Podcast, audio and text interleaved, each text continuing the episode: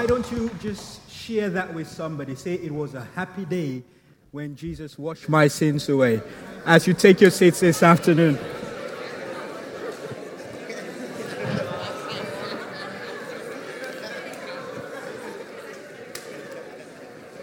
Now, sometimes we need to be reminded of the truth of where we've come from and what God has done in our lives. Amen?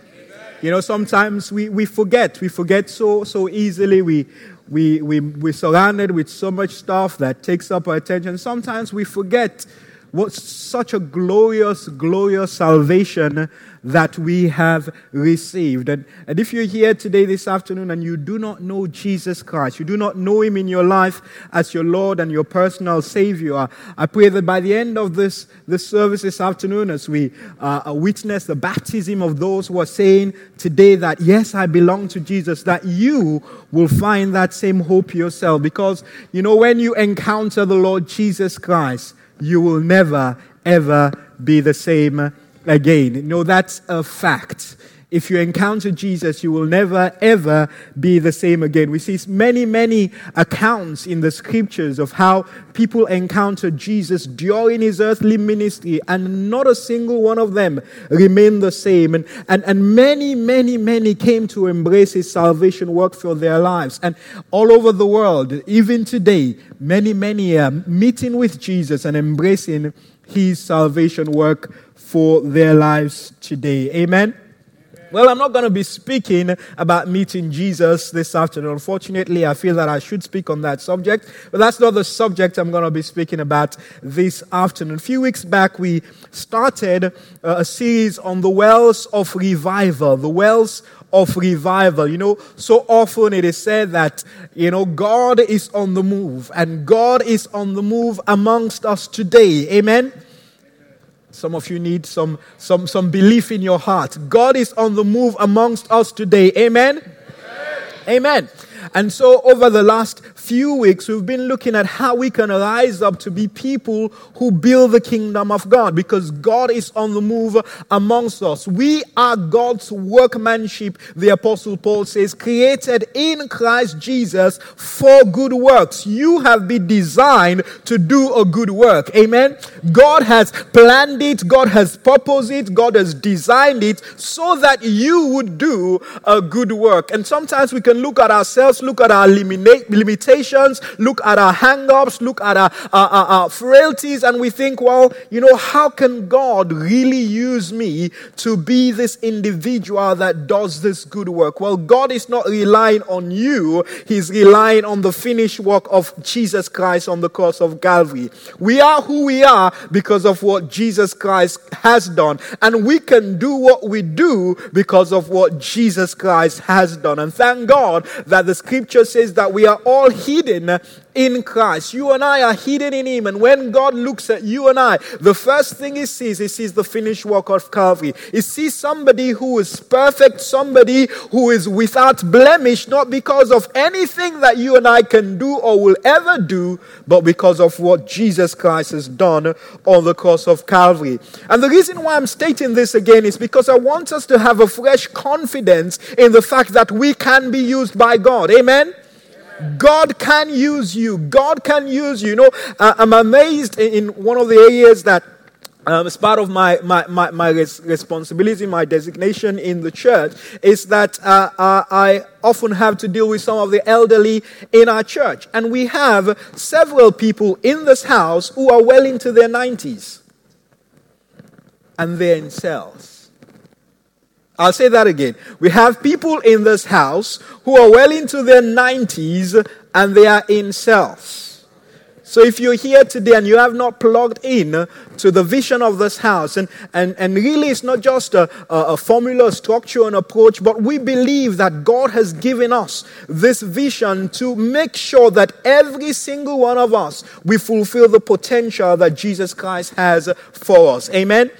God has a plan and a purpose for your life. Jeremiah 20, 29 and verse 11, it says, I know the plans that I have for you, plans to prosper you, plans to bring you to an expected end. Another translation says, plans to give you a future and a hope. God wants to use you and to use you for His glory. Amen. Well, this afternoon, um, before we baptize our candidates, we want to delve a little bit more into this subject of, of the work of building the kingdom. And today I want to speak specifically on taking responsibility, specifically taking a new responsibility because we need to take responsibility and to lead. Amen? We need to take responsibility and to lead. Jesus makes this amazing statement in John chapter 15. If you have your Bibles, turn with me and we'll start off there this afternoon because you see, God has a confidence in you. God has put all his eggs in one basket, and that basket is you and I. That's God's basket, and He's put all the eggs in there because He has confidence that we will produce the goods. In John 15 and verse 16, the scripture says, You did not choose me, but I chose you and appointed you that you should go and bear fruit, and that your fruit should remain. That whatever you ask the Father in my name, he may give you. I have chosen you. I have appointed you that you should go and that you should bear fruit and that that fruit should be fruit that remains. Fruit that remains. You see, to be appointed means that we've been selected, we've been designated, we've been assigned, we've been allotted, we've been equipped for it. We have the capacity to succeed, we have the capacity to win. And you see, we have an enemy who wants to keep us from doing what God wants us to do in our lives, from taking the responsibility of the kingdom, from taking the responsibility to lead. And I'll break that down a little bit this afternoon because oftentimes when you speak about taking the responsibility to lead, the first connotation that comes into people's mind is that, ah, well, that's Pastor Colin. That's Pastor Bruce. That's the leadership of this house, the pastors. The, that's my cell leader. That's not me. Because when we speak about leadership, maybe an image arises in your mind of somebody who is perfect and complete and lacking nothing. Let me say that that is just not a true picture or image. Every single one of us who stand on this platform, who lead from this platform, the cell leaders that meet with you on a weekly basis, they're still a work in progress. God is not finished yet. We are all in the business of being changed into the express image of Jesus Christ. And that's an ongoing work. And thank God it is an ongoing work. I'm excited because God is not finished with me yet. You know, if I looked at myself and I thought God was finished with me, I'll be very dissatisfied because I know that there are many areas that God still needs to work in my life. And I'm sure many areas that He still needs to work in your life because God is always on the move. God is always working. God is always bringing about change and transformation in our lives. You see, Jesus Christ's sole purpose for coming to this earth. In John 1 1, he says, To as many as received him, to them he gave power, to them he gave enablement, to them he gave the capacity to become the sons of God. To become the sons of God. Now, there's an imagery which we are all familiar with in this country, and that's the royal family. And so when we speak about royalty, we speak about uh, kinship, we speak about that whole sphere, we understand what we're talking about because we can point to it. Now, very recently, there was a new addition to the royal family. Do you know who I'm talking about? Anybody know who I'm talking about? His name is George. Prince George. Now, what did Prince George do to become Prince George? I'll ask that question again. What did Prince George do to become Prince George? Nothing. He was born into the royal family. He was born into that princely nature, that princely title, that, that, that place of royalty, that place of, of, of, of, of, of position. It has got nothing to do with him, but everything to do with the birth that happened and the way he was brought forth into this world. And so Prince George, for the rest of his life, will be the son. And one day, if if it's the case that you know the queen dies or uh, gives up her, her position, and Prince Charles then goes in and gives up his position, then one day he will become the son of a king, because William will be king. Now, he has not done anything to become the son of a king apart from the fact that he was born into the royal family. The Bible speaks in Peter that you and I are a royal priesthood. We are a holy nation. We're a peculiar people because we have been taken out of darkness and we have been brought into light. The sonship that you and I have it's nothing to do with anything that you and I will ever do or ever try to do. But it's got everything to what Jesus Christ has accomplished for us on the cross of Calvary. And so when the Bible speaks about us being appointed, we are being appointed into this role of being sons of the living God, daughters of the living God. To as many as received him, to them he gave the enablement to become the sons of God. Now, over the course of his life, Prince George will be taught, he will be trained, he will be given instruction and guidance. There are certain things that will not be becoming of him simply because of the position and the place that he finds himself. He will need to act a certain way, speak a certain way, do things a certain way. He can't just go about doing stuff like anybody else because he's not anybody else. He has been born into royalty.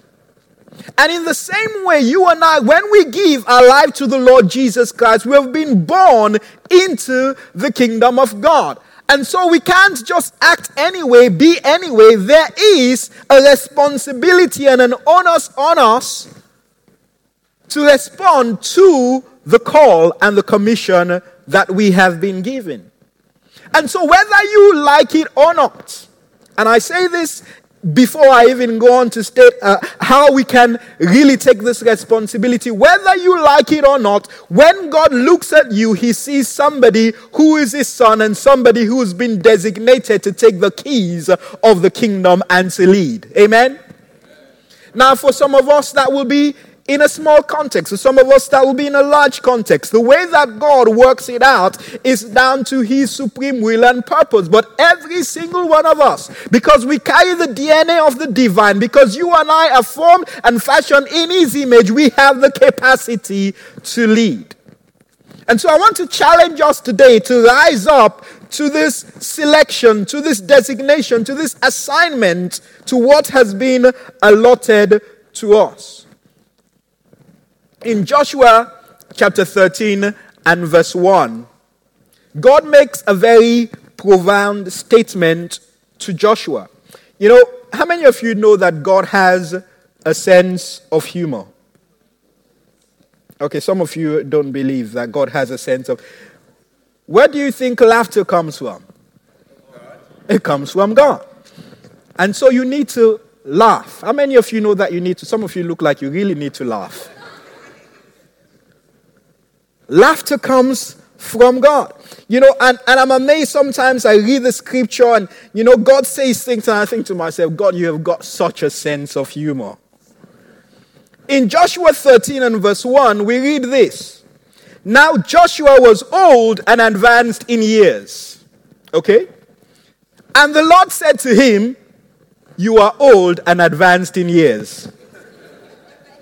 now, talk about stating the proverbial obvious. Of course, Joshua was old and advanced in years. And then God comes to him and he says to him, Joshua, guess what? You are old and advanced in years. And Joshua is like, Thank you, Lord. Thank you for reminding me. You know, sometimes when you look in the mirror and. No, no, no, let's not go there.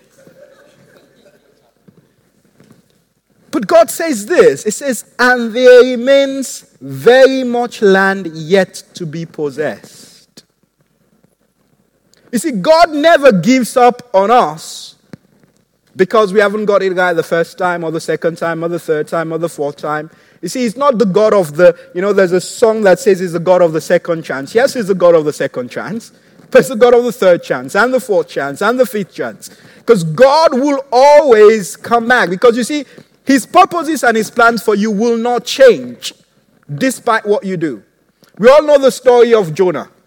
Yes? Okay. Now, if you don't know the story of Jonah, I'll summarize it. Jonah was given a commission by God to go to Nineveh. Nineveh was a horrible city. Horrible city. Nobody there really served God.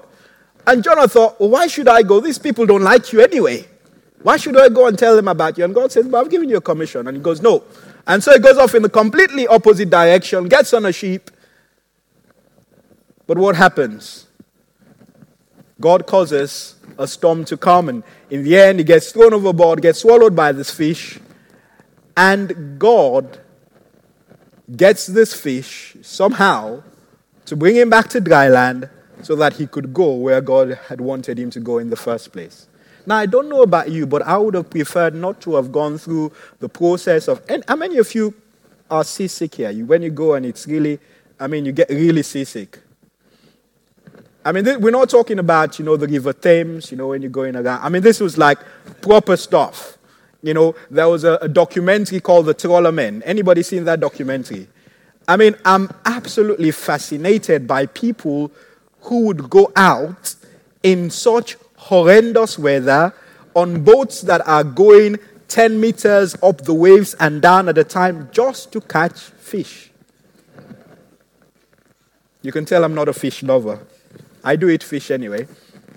But these guys will put their lives through such challenge, through such difficulty. Why? Because that was the, the, the, the, the, the, the, the employ. That's what, what their profession was. They were fishermen.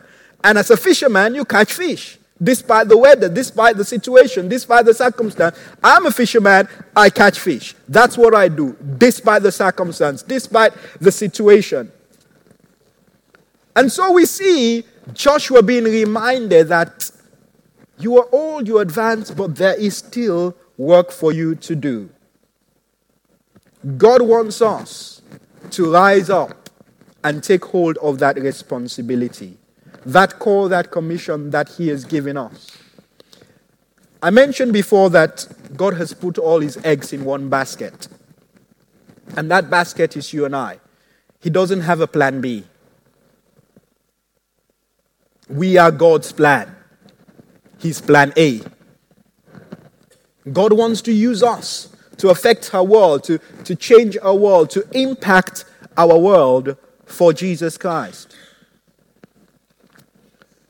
After Jesus Christ had ascended into heaven, the disciples were quite distraught. And you can imagine, they had been expecting because of their Jewish culture, they would have been told about the Messiah that was to come, etc., etc., and they would have known. And then they would have had the revelation, you know, when uh, Jesus said to Peter, um, uh, Flesh and blood has not revealed this to you, when he said that Jesus is the Son of God. You are the Son, you are the Christ, the living God. And the, I can imagine, you know, the disciples going back and saying, He's the Messiah, He's the Messiah. Praise Jesus. You know, that's fantastic. It's all sorted. We, we you know, it's, it's, it's going to be great. It's going to be fantastic and everything is going to be wonderful. And thank God we, we aligned ourselves to Him. We know we're on the right side of, of, of, of the platform. We are here. We are the Messiahs. That means everything's going to be okay. Everything's going to be great. Everything's going to be honky dory. And then Jesus gets taken into custody.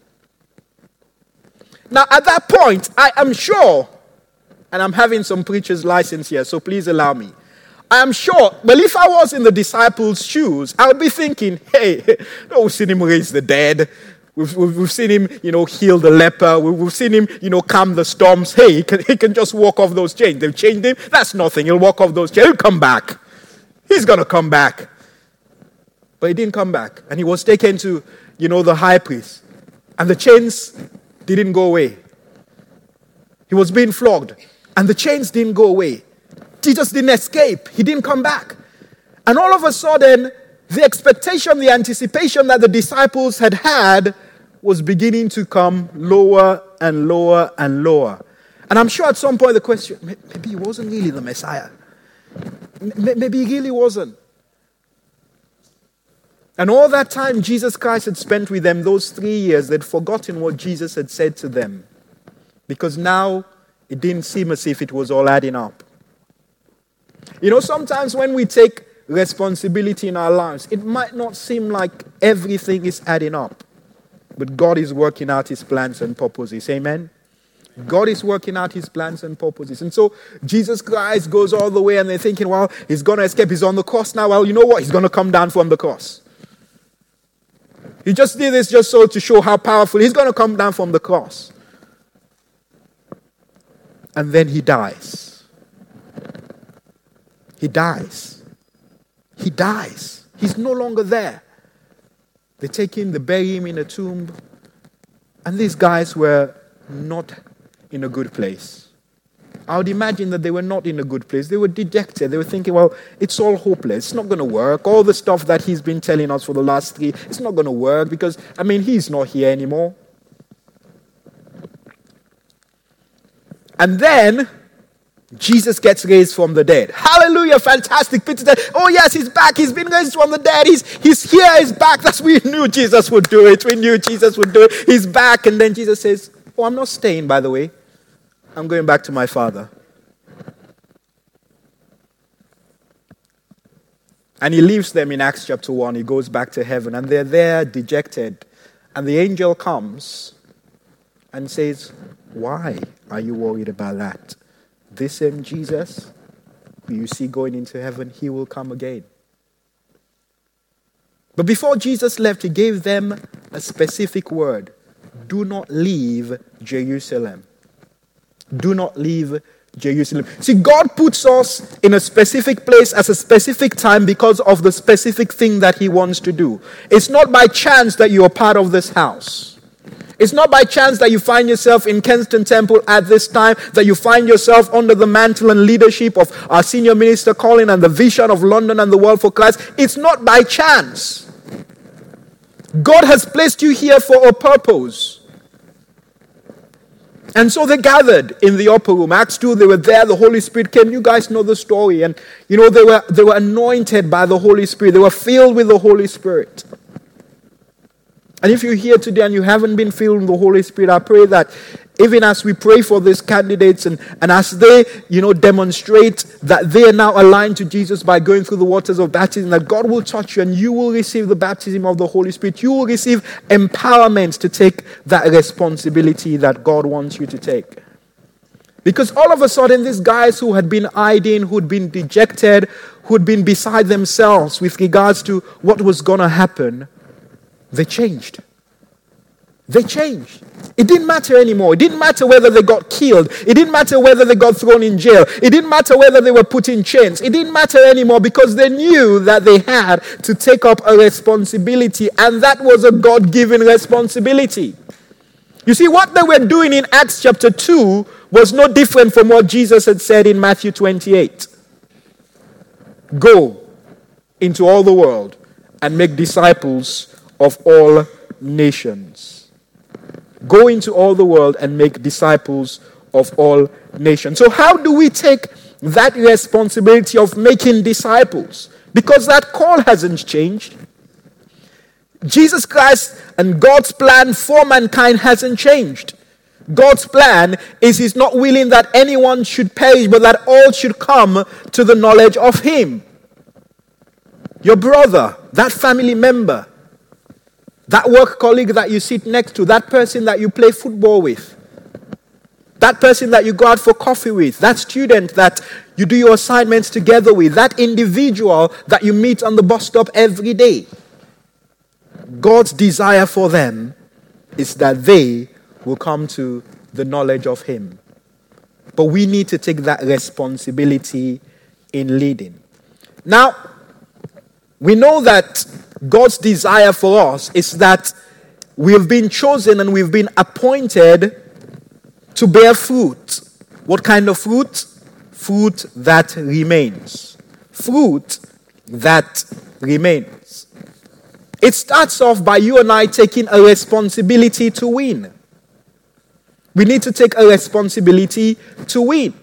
You know, earlier on this morning, our senior minister was talking about how the fivefold ministry works and how the responsibility of the evangelist, yes, they might be a soul winner, but they have a responsibility to equip the saints for winning. Ephesians 4. This is why they have been given the apostles, the prophets, the pastors, the teachers, the evangelists for the equipping of the saints for you and I to be equipped so that we can take that responsibility to lead. And it starts off by winning. We have a vision here called the evangelism of three, where we pray for three individuals. We, we, we, we bring them before God. We, we believe God and we say, Lord, we want to see these people saved. And that's where the responsibility begins. By you saying, No, I don't want to sit next to that work colleague day in, day out. Let me start by praying for them, praying that they will get saved. No, I just I don't just want to go and, and have coffee with that girlfriend. I want to pray for them so that they will get saved. No, I don't just want to go and, and, and play sports with that with that with that with that I want them to get saved. I want them to experience what I have experienced we need to take that responsibility, saints. You know, when Jesus Christ prays for his disciples in John 17, he prays for them that they will take up that responsibility of making disciples. And he didn't just pray for them, but he prayed for those that they would win, and those that those who have won would win, and those that those who have won would win, and so on and so on and so on. As a matter of fact, the writer of Acts says that this promise is for everyone, for as many as the Lord our God would call. And we need to take a responsibility for these individuals. You see, you don't have to be an expert to take a responsibility. You don't have to be a professional to take a responsibility. You don't have to have been in the ministry. And when I say in the ministry, I'm talking about maybe the people that you think are ordained, the people that stand from this platform. You don't have to be in that place to take a responsibility. The story is told of the woman at the well who encounters Jesus Christ. And this woman's life was transformed, changed. How? Well, Jesus Christ just simply asked her questions. So much so that this woman knew that she needed to receive the message of the Messiah. And after all this had happened, what did she do? Did she not go, oh, thank you, Jesus, I'll just go home now, you know, and just rest and bask in God's glory? No, the Bible says she went back and started telling people, come, come, come and see this man. Are we taking that responsibility to say to people, come, come and see this Jesus who I have met with? So we need to take a responsibility to win. We need to take a responsibility to consolidate people into the faith. You know, it's not just to bring them to Jesus Christ, but that responsibility, like the Apostle Paul says, I labor until Christ is formed in them. We read of a very unique individual in the book of Acts. In the book of Acts, there's a guy named Ananias. Any of you heard about Ananias? Okay. Now, in Acts, this guy called Saul was terrorizing the Christians. As a matter of fact, he's found there at the stoning of Stephen, present, witnessing Stephen being stoned in Acts 6. And then in Acts chapter 9, he gets a very radical conversion. He is impacted on the road to Damascus and he gets radically converted. And then in Acts 9 and 10, we're introduced to this guy by the name of Ananias who now has to do the work of consolidation. Now there's a certain disciple at Damascus named Ananias, and to him the Lord said in a vision, Ananias, and he said, Here I am, Lord. And the Lord said to him, Arise and go to the street called Straight, and inquire the house of Judas for one called Saul of Tarsus, for behold, he is praying. And in a vision he has seen a man named Ananias coming in and putting his hand on him so that he might receive his sight. Then Ananias answered, Lord, I have heard from many about this man, how much harm he has done to your saints in Jerusalem. And, he, and here he has authority from the chief priest to bind all who call on your name. But the Lord said to him, Go, for he is a chosen vessel of mine to bear my name before Gentile kings and the children of Israel, for I will show him how many things he must suffer for my name's sake. Now, can you imagine if Ananias had said, no, I don't want that responsibility. It's far. The street's called straight. I mean, that's so far away. You know, I have to get on this donkey and then change donkeys again and donkeys again. There were no buses in those days, by the way. So you change donkeys, I guess. And he's thinking, boy, it's far. I don't want to go that far, Lord. I don't, I don't, I don't want to travel all that way. And plus, this guy that you're talking about, I've heard about this guy. He's not a very nice man, you know. What if I go and it was all a pretense and, you know, I get locked in chains? And you know, sometimes the enemy will come and stop us by giving us every excuse in the book about why we shouldn't take responsibility. And sometimes it might seem legitimate. How many of you think that Ananias should have been afraid of Saul? You don't think Ananias should have been afraid of Saul? If I was Ananias, I would have been afraid of Saul. Let's be honest. This guy was killing people. He had, he had the responsibility, well, not the responsibility, the mandate to, to kill people, to kill the Christians, put them in chains. I would have been afraid. I would not have gone, Yes, Lord. And sometimes we can have these kind of situations in our lives where we, we think, Well, but Lord, you know I'm tired. And you might be tired. Do you, do you know what I'm saying? It's not that God doesn't recognize the situations we have in our life. God just bypasses the situations in our lives and says, nah, it's all right. You don't need to focus on that. No, God knows the situations we, we have in our lives. But despite the situations we have in our lives, Despite Ananias' shortcomings, maybe he thought the place was far. Maybe he was afraid of Saul. Maybe he thought, well, how do I engage this guy even? How do I know that he's going to receive me? And all of the questions he might. Despite all of that, he took responsibility. And because he went to Saul, the rest is history. Who might be that individual that the Lord is saying to you, take a responsibility to lead by going and consolidating them, visiting them, helping them to get connected to the church. What about training? We have to take a responsibility to win, a responsibility to consolidate, a responsibility to train, to disciple.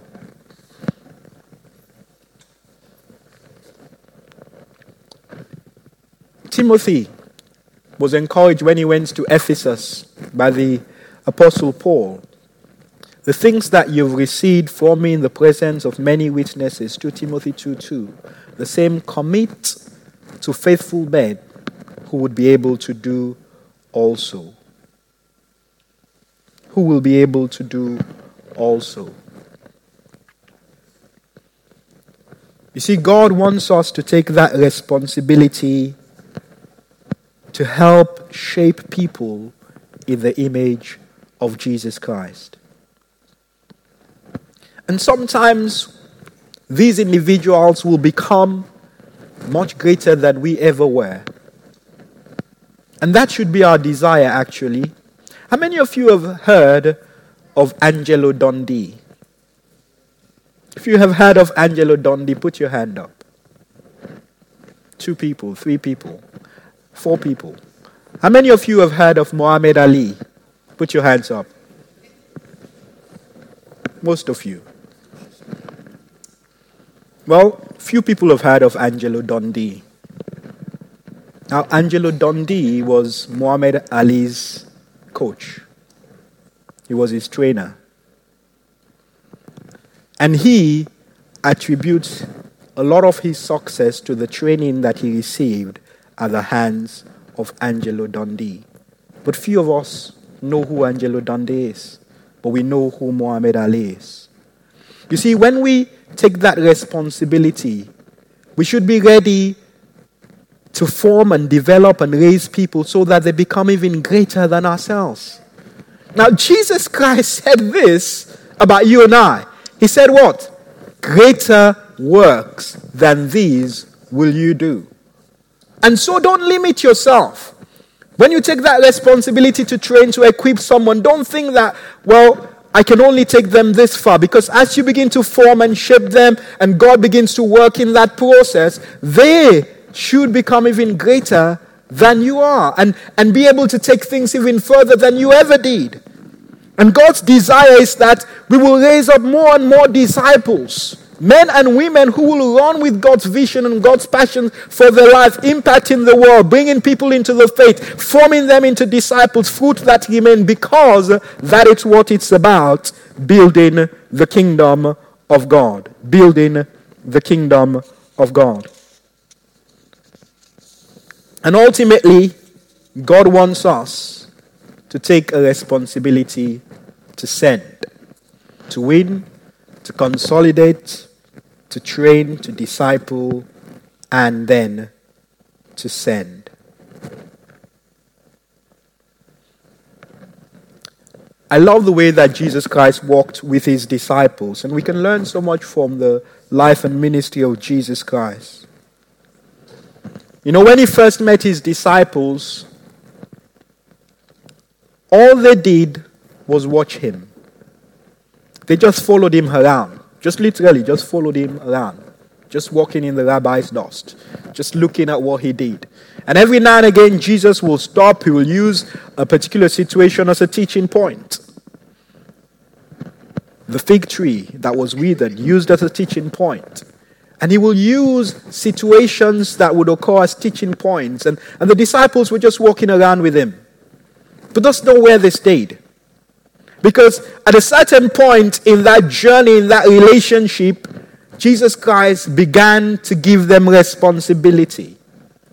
They had to take responsibility. When he came to the feeding of the 5,000, Jesus Christ gave the disciples the responsibility to take the bread and the loaves to the 5,000. And now they were working alongside Jesus, not just following him from behind, but they're walking alongside him and they were doing it together. But Jesus Christ did not leave them in that place of doing it together. He brought them to the place where he stepped back from the picture and he said, Go. And they went two by two. And they came back excited because they were seeing in their ministry without Jesus' presence the very things that Jesus Christ was doing happening in their ministry. And they came back excited that, you know, things are happening. People, people, the blind see, the lame walk, demons are, are being cast out. And Jesus is saying, fantastic, that's great, you guys have got it. But hey, it starts with bringing them into the kingdom. Rejoice that their names are in the book of life. My prayer is that as we take a responsibility, knowing that we have been called of God, we're being equipped of God, and we're being sent of God, that we can make a difference for the kingdom. It's time to begin to stir those wells of revival. You know, the scripture says one can put a thousand to flight, two, ten thousand. Now you do the maths. How many would we put to flight if there was a hundred of us? No, wait, 500. No, wait, a thousand. No, wait, 5,000. How many would we put to flight? Well, I can tell you we would shake the city. But that's by every person taking responsibility, as it says in Ephesians chapter 4. And I will finish with this as we pray and move now into the baptism. Ephesians chapter 4. From whom the whole body joined and knit together by what every joint supplies. Say, every joint supplies.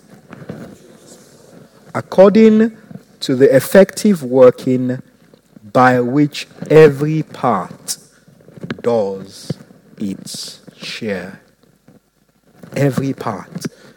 Oh, I pray for that day where we will all take responsibility for our part, for our share. Because I tell you, we can turn this world upside down, just as those 12 disciples and those 120 in the upper room turned their world upside down. We can do so by taking those reins of responsibility and seeing God's kingdom advance and seeing many, many come to faith in Jesus Christ. Amen. Let's bow our heads in prayer.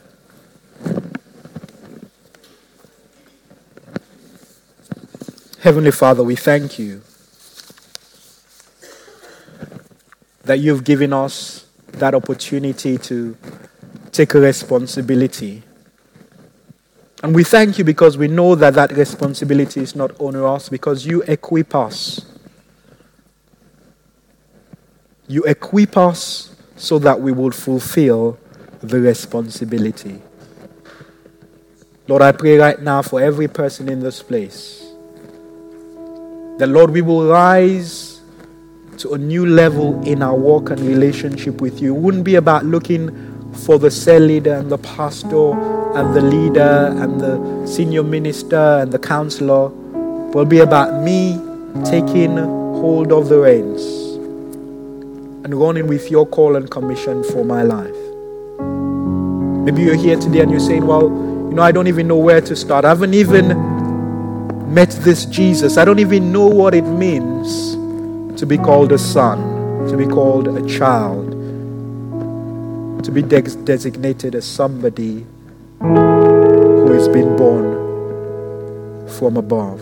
And if you're here today, you know, the amazing thing is that it's a simple act of faith. All you need to do is just say yes to that free gift of salvation because He has done the work for you. You've been created in Christ Jesus for good works.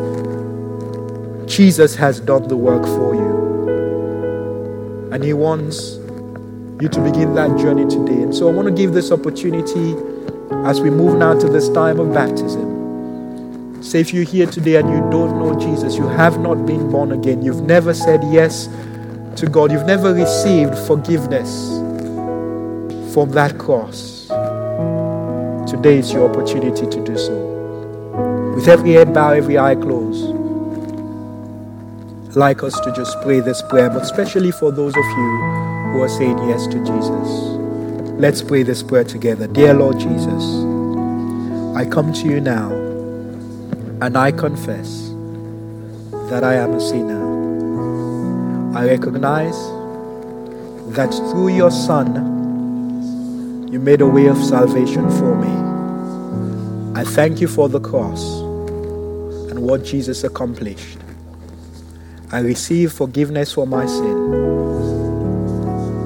And I ask that you will come into my heart and be my Lord and Savior from today onwards. In Jesus' name. Now, if you pray that prayer for the very first time, we do have a free gift for you. I just want you to just lift your hand and we'll just acknowledge it as we move on in the service, and somebody will come and give you that free gift. If you pray that prayer for the very first time, just leave your hand, just wave at me. Let me see, is there somebody here who pray that prayer for the very first time today? can't see. Can you help me? I can't see the light. Anybody who's saying yes to Jesus for the very first time, just lift your hand right now. Somebody will come. Thank you. Thank you. There's somebody over to my left here.